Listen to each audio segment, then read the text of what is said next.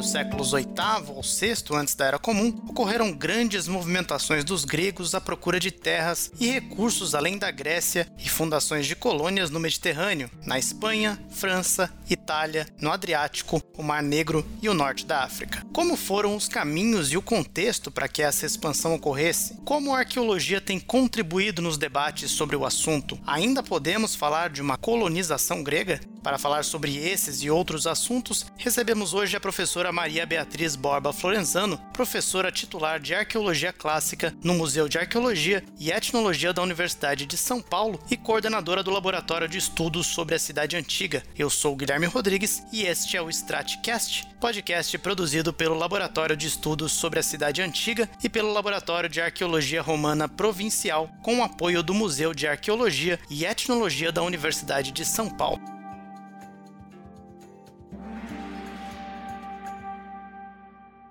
Seja muito bem-vinda, professora. Para a gente começar, é, eu gostaria que a senhora situasse o contexto dessa expansão grega para o Mar Negro e também para o Mediterrâneo como um todo. Como é que se deu esse processo? Para poder falar de colonização, a gente precisa, em primeiro lugar, entender o contexto histórico dessa colonização, disso que foi chamado como colonização grega na antiguidade. A gente precisa lembrar que em torno dos anos 1200 a.C., a, a Grécia balcânica, ali os Balcãs, passaram por uma transformação bastante grande com a queda a destruição dos palácios, que era o sistema de sociedade que funcionava na Grécia antes dos anos 1200. Né? A gente tem a, a, Creta, né? todo mundo já ouviu falar de Creta, de Quinócios, de Micenas, né? que era uma sociedade em que a reciprocidade funcionava e que uh, funcionava, enfim, como uma sociedade, como a sociedade egípcia, como a sociedade uh, da Mesopotâmia. Essa, essa Grécia, que a gente fala Grécia dos Palácios, ela ruiu por uma série de problemas internos, por incêndio e, eventualmente, por invasão de outros povos. A partir de 1200, toda essa Grécia balcânica começa a se reorganizar, as populações que ficaram ali, populações novas que chegaram, começaram a se organizar uh, num processo uh, longo, de alguns séculos, que é o processo que foi culminar na formação do que hoje a gente chama a polis, né? a cidade grega. Essa cidade grega estava já, a gente pode dizer, já configurada como Uh, uh, como uma divisão, digamos assim, da Grécia balcânica em pequenas, pequenas aglomerados populacionais que aos poucos foram se juntando, formando cidades maiores, que é aquele processo que a gente conhece pelo nome de cinecismos. Né? Algumas cidades, alguns, alguns assentamentos maiores foram tomando conta de outros assentamentos e foram configurando essa sociedade de póleis. Então, no século VIII, aí nos anos 700, no final dos anos 800, nos anos 700, a gente tinha mais ou menos é, é, esse tipo de organização na Grécia Balcânica. Por uma série de problemas, uh, problemas que a gente acredita internos, problemas de herança, problemas de falta de terras, para todo mundo, para toda essa elite que estava se organizando, uh, começou, teve início um processo, digamos assim, de migrações né, uh, de pessoas, grupos de pessoas que saíam dessas cidades e iam em busca uh, de outras parar, paragens, digamos assim, outras terras, outros territórios. Esse processo, uh, a partir do século IX, foi denominado pela Uh, historiografia, eu quero crer que já desde o século XIX, como colonização, como um termo como colonização, ou seja, migração de grupos de pessoas que foram se assentar em outras paragens. Antes disso, também, antes do século IX, uh, VIII, já as cidades consideradas gregas, helênicas, na costa do Egeu, na costa mais, uh, digamos, oriental do mar Egeu, sem ser a Grécia Balcânica, cidades como Mileto, como Samos, numa movimentação comercial e, e de mobilidade pelo mar Egeu e pelo Mediterrâneo, também começaram a partir para o Mar Negro, procurando novas paragens, e até para o Egito, para o sul do Mediterrâneo, onde fundaram, chegaram a fundar uh, Náucrates, uma cidade com, com 12 outras polis e que se envolveram na fundação de Náucrates no delta do Nilo, né? que ficou sendo como tiveram autorização do faraó e se instalaram ali para realmente intermediar o comércio de ouro, comércio de produtos daquela região do norte da África. Então a gente vê uma população grega se expandindo pelo Mediterrâneo, ocupando a Oriente e a Ocidente territórios e fundando novos assentamentos. Né? Então é nesse contexto de migrações e de mobilidade pelo Mediterrâneo que a gente deve situar esse processo que foi definido como processo uh, colonizador ou de fundação de colônias. E esse, esse processo, uh, eu acho que ele, ele uh, foi um processo que teve muito ligado à, à, busca de, de novos produtos, de coisas que a Grécia balcânica e que a Grécia ali do, do Mar Egeu não tinha, como, por exemplo, os metais é, indispensáveis para fazer as ferramentas e para uma série de coisas, né? Então, em busca por metais e uh, nesse movimento é evidente que o comércio também começou Quer dizer, os gregos, o que, que eles tinham para trocar por metais? Então, aí começa a fabricar vinho, óleos perfumados, e mas para fazer o vinho, para exportar vinho, precisa de cerâmica. Então começam grandes ateliês de fabricação de potes, ânforas de cerâmica. Então é, é tudo muito articulado. E começaram também a buscar terras, territórios porque a sociedade da polis é uma sociedade fundada sobre a agricultura, né? uma, uma sociedade agrícola. Então, é, essa porção de fatores se misturaram nesse contexto para uh, uh, produzir essas migrações e toda essa mobilidade comercial e por busca de novas terras uh, no, uh, no Mediterrâneo. Muito bom.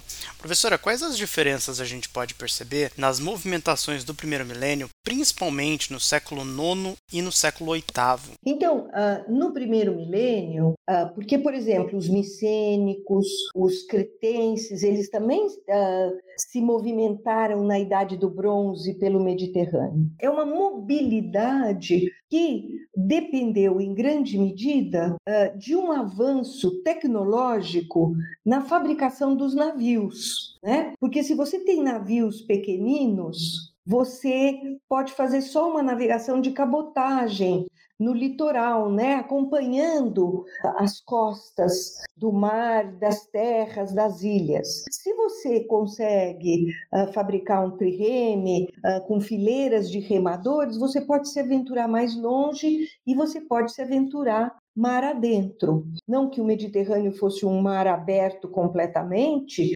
porque é raro no Mediterrâneo ter um, uma parte no mar que não dê para avistar alguma costa, né? Porque é um mar fechado, mas mesmo assim, a, a, tecnologia na Idade do Bronze permitiu o avanço tecnológico na construção de naves e de embarcações, permitiu essa mobilidade. Era uma mobilidade, eu acredito, muito mais na Idade do Bronze, vinculada à aquisição de uh, uh, uh, matérias-primas primordiais para a fabricação de uh, implementos ou objetos de prestígio. Por exemplo, na Idade do Bronze, as rotas de obsidiana são rotas incríveis que chegam até o Mar do Norte, passam por todo um território, depois chegam no Mediterrâneo.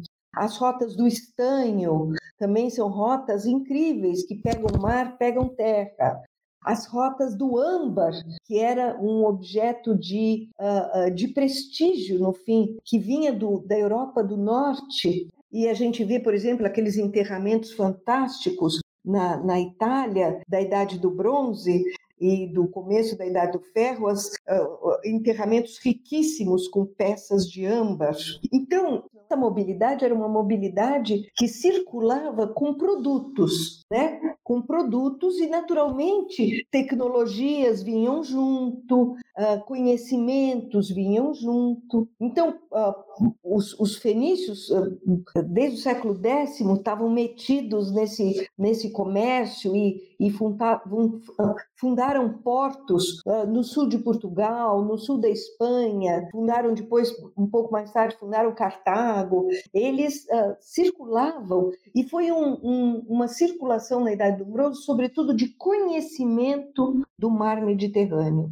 Foi a partir desse conhecimento que os gregos, num momento posterior, no século VIII, conseguiram saber aonde eles iam se assentar permanentemente e fundar cidades mais permanentes, assentamentos mais menos temporários, mais permanentes. Muito bom. Como que se dava a, a, instalação desses assentamentos? Qual que era a lógica eh, da escolha desses locais? O que, que eles procuravam nesses locais, nessas apoiquias ou, ou nesses empórios? Eh, de que forma isso era pensado? Então é o seguinte, primeiro, a apoiquia é uma fundação Uh, é a construção de um lar fora de casa, fora do lar.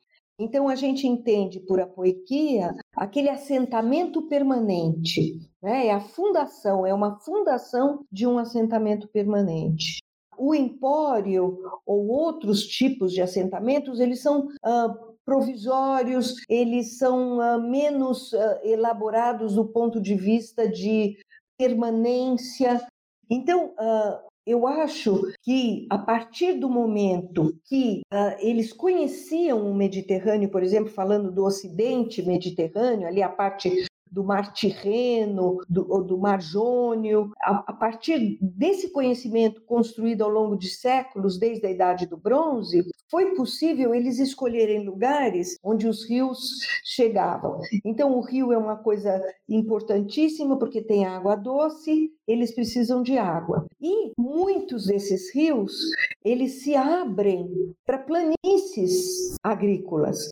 Então, por exemplo, eu, eu, cito um exemplo importante que é o exemplo de Siracusa. Eles escolheram no sul da Sicília, esses gregos que vieram, escolheram no sul da Sicília um rio que dava justamente para a grande planície agrícola que quase entrava até o, o centro da Sicília, que era uh, Siracusa, eu, que era Siracusa, é a planície de Catânia, desculpe. Então eles escolhiam uh, esses rios, essa rede hidrográfica, as planícies e os rios com bons uh, portos, bons ancoradores. Outros assentamentos permanentes vieram uh, uh, a partir de assentamentos, digamos assim, mais ou menos temporários, como, por exemplo, a fundação de Pitecussai na, na Campânia, que era um assentamento ah, começa ali, é um assentamento,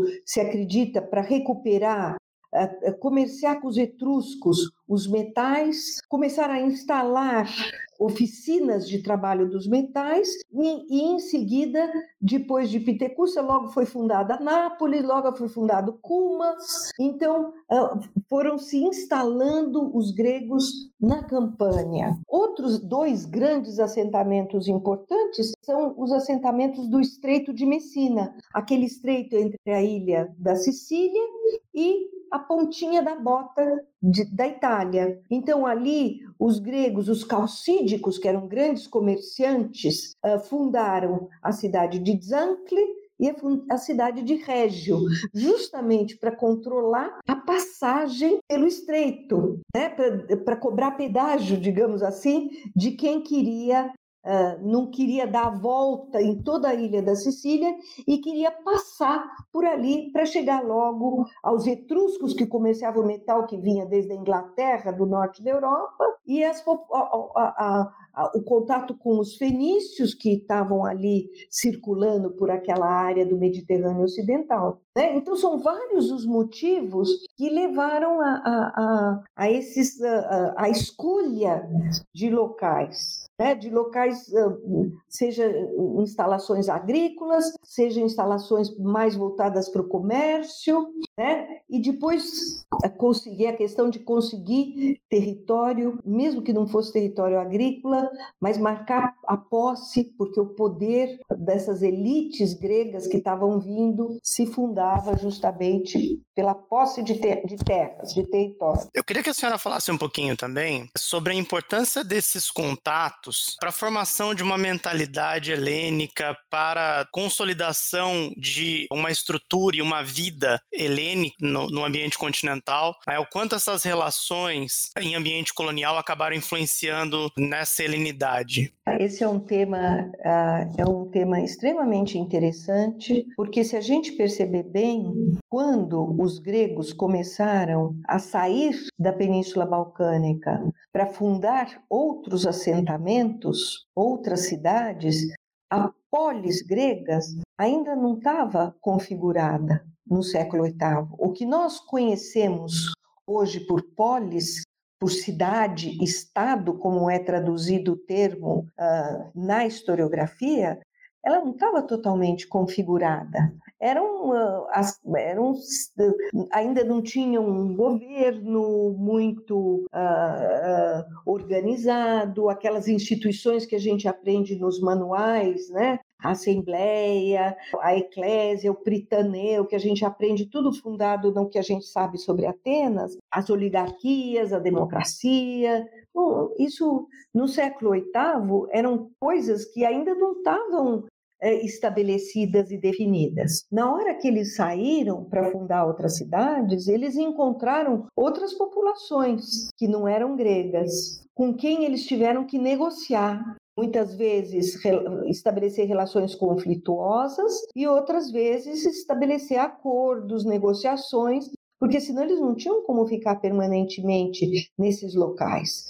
Ele, essas populações eram populações muito semelhantes aos próprios gregos, que uh, eram, eram populações uh, que tinham outros princípios de funcionamento, mas que eh, eram populações uh, que tinham uma, um desenvolvimento tecnológico importante, estavam organizadas também em digamos assim, em tribos com chefias, eram militarizadas, né? Então, eles tiveram, os gregos tiveram sim que fazer acordos. Então, muita coisa de organização, por exemplo, do espaço, tem a ver com uh, o que foi definido nessas colônias. Porque se a gente pensar que a sociedade se inscreve num espaço, num território, num espaço físico, a gente vai perceber que uma malha de cidade que seja ortogonal, regular, digamos assim, ela vem de uma configuração social específica. Então, a, a divisão da terra em lotes regulares, lotes agrícolas regulares, em estradas que levassem do centro do núcleo da fundação para esses territórios. Quer dizer, isso vai fazendo a cabeça das pessoas, vai, vai moldando, vai moldando ao mesmo tempo que é um, um caminho de ida e volta. O espaço ele é criado por um grupo e aos poucos ele vai moldando a forma de vida. A gente, a gente sabe disso, né? A gente, a gente é moldado por um espaço. Né? A gente mora em casa, a gente mora em quartos, a gente tem banheiro, tem a, o quarto, tem jardim, tem o corredor, e a gente, quando nasce, a gente se conforma nesse espaço. Né? As empresas têm um determinado tipo de organização espacial, e é quando você é contratado numa empresa, né? quando você é contratado como professor, você vai dar aula numa sala de aula onde a sua mesa é maior do que as carteiras dos alunos. Então, o espaço, a configuração espacial vai moldando essa sociedade. E a contribuição cultural e de visão de mundo desses gregos do Mediterrâneo Ocidental e mesmo do Mar Negro, dessas chamadas colônias, influenciou demais no que a gente hoje define como helenidade, uma maneira de ser dos gregos. A questão de ter um santuário no território, um santuário no centro, que faz a conexão, que define uma paisagem religiosa, o contato com as populações, um, as negociações com essas populações, com os ciclos, sicânios,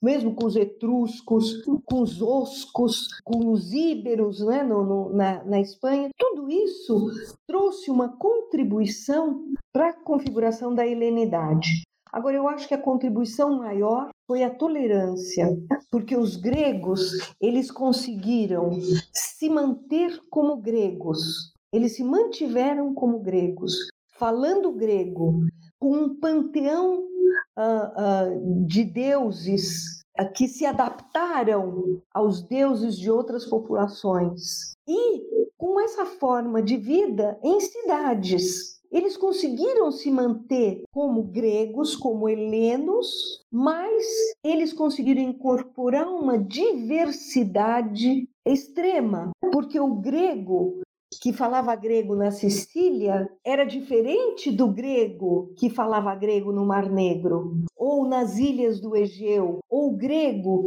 que falava grego em Marselha, no sul da França, ele também tinha outros costumes, outros dialetos. Então, esses gregos, e, e eu tenho para mim que essa, esse tipo de tolerância que teve, houve muitos conflitos, é natural, mas os, os, digamos assim, os traços incorporados fez com que uh, uh, eles continuassem sendo gregos e se reconhecessem como gregos, de sorte que hoje nós estamos aqui falando dos gregos. Né? Não é interessante? Eu acho que é, uh, eles incorporaram essa reflexão sobre eles mesmos. Se a gente pegar Aristóteles, por exemplo, no século IV antes de Cristo, a gente tem referências que ele escreveu, ou o grupo dele que o cercava, escreveram mais de 100 constituições de muitas cidades gregas. Hoje a gente tem algumas, alguns trechos preservados e temos a Constituição de Atenas preservada mas uh, uh, o, o, olhar de Aristóteles, que representava o olhar do grego do século IV, incorporava todas essas cidades com suas regras e com suas leis ligeiramente diferentes e eram todas reconhecidas como cidades gregas, né?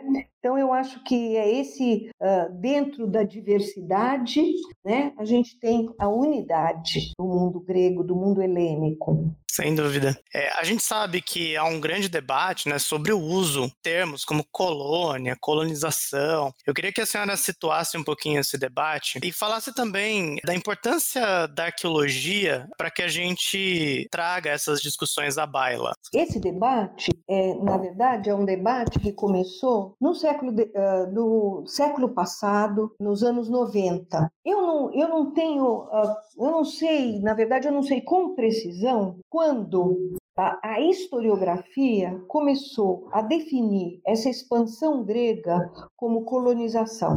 Se a gente hoje pegar, uh, uh, o debate se situa num conceito. O conceito de colônia e de colonização. por quê? Para nós, por exemplo, brasileiros, eu falo colonização portuguesa, tem um sentido. Né? Quer dizer, Portugal descobriu o Brasil, e Portugal colonizou o Brasil, povoou o Brasil, trouxe pessoas uh, para morar aqui, tá certo? Uh, povoou, uh, fundou cidades e dominou. Cobrava imposto. A Inglaterra colonizou os Estados Unidos, colocou pessoas para morarem lá e povoou a região, começou o povoamento e cobrava impostos. Os, os, americanos tinham que mandar. A Espanha, a mesma coisa. Então, se a gente fala em colonização grega, A gente pode, eventualmente, num manual de história, para aquele público leigo, querer fazer uma implicação de que essas cidades gregas que fundaram colônias uh, tinham o domínio sobre essas colônias e eram laços de poder e de dominação. Então, uh, uh, esse debate começou uh, na década de 90 do século passado, justamente chamando atenção sobre essa questão, porque as colônias fundadas pelos gregos, as apoiquias, elas não dependiam da cidade mãe, elas tinham completa autonomia. A colonização grega foi uma maneira de uh, uh, difundir um modo de vida fundado em cidades autônomas. Então, uh, o debate, no meu entender, é um debate sobre palavras, sobre conceitos. Não é um debate sobre uma realidade histórica.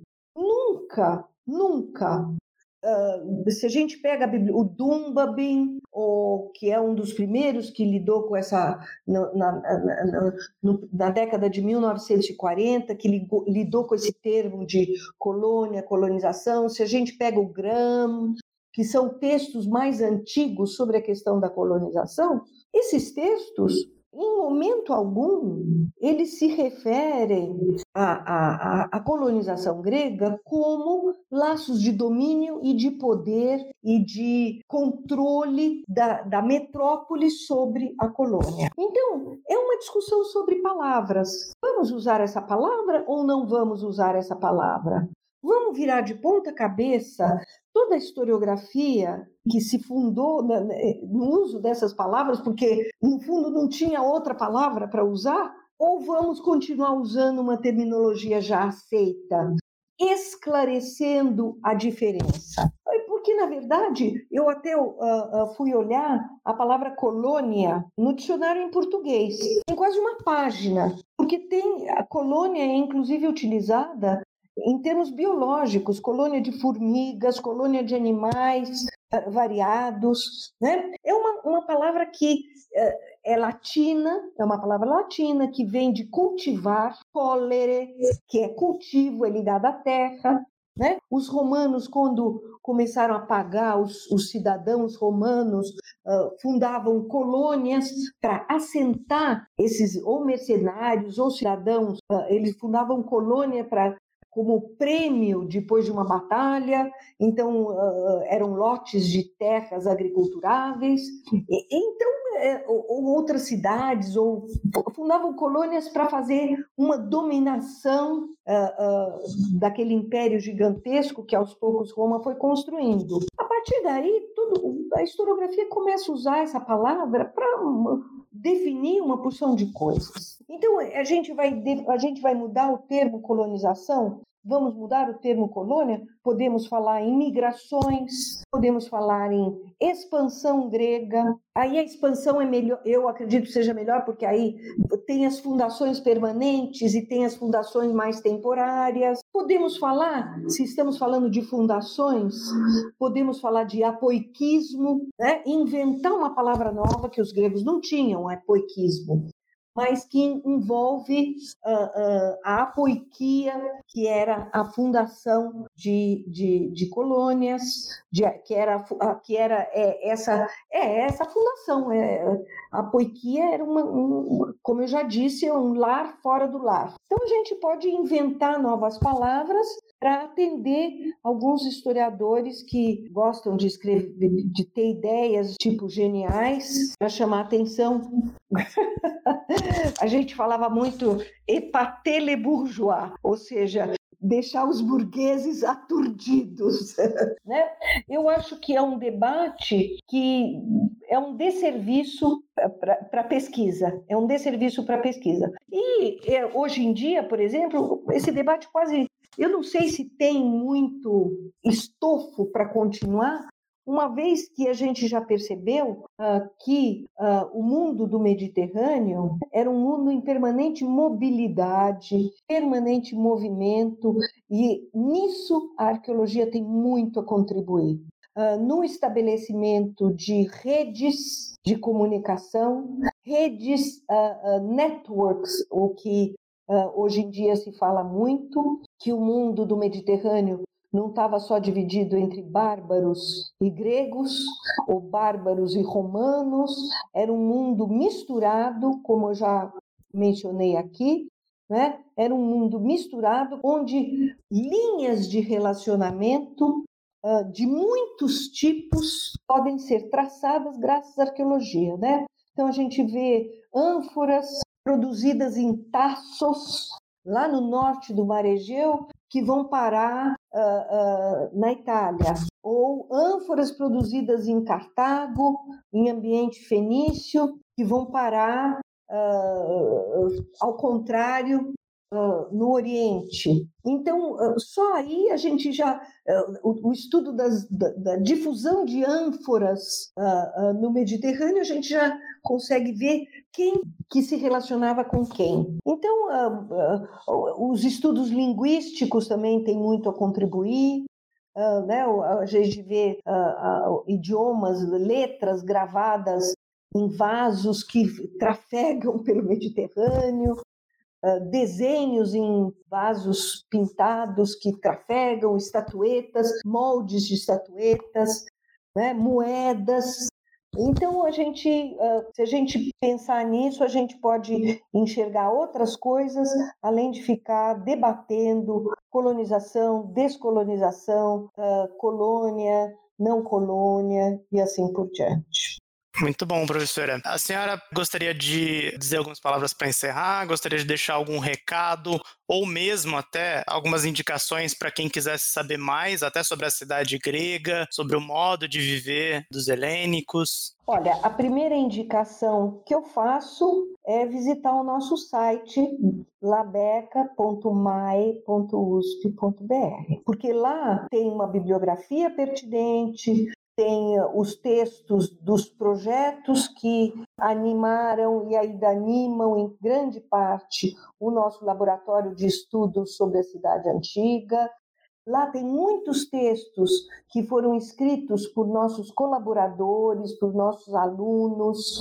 Tem muitos textos que foram traduzidos uh, uh, que uh, informam sobre a cidade antiga, para um, um, outro tipo de público, tem também uh, os vídeos, uh, os jogos, né? tem algum material virtual, digamos assim, um conteúdo digital que é bastante interessante. Uh, temos também, a gente tem uma página no Facebook que é Vira e Mexe Alimentada, então eu chamo atenção para isso para um público mais uh, uh, um público universitário que consegue ler em inglês e assim por diante, eu quero citar esse livro. Ah, bom, agora eu não posso mostrar que é aquele que eu mandei para você os textos. Você pode depois colocar. É Conceptualizing Early Colonization, produzido pela Liv Donnellan, que tem muitos artigos interessantes e que situa muito bem os textos desse debate, né, que envolvem o debate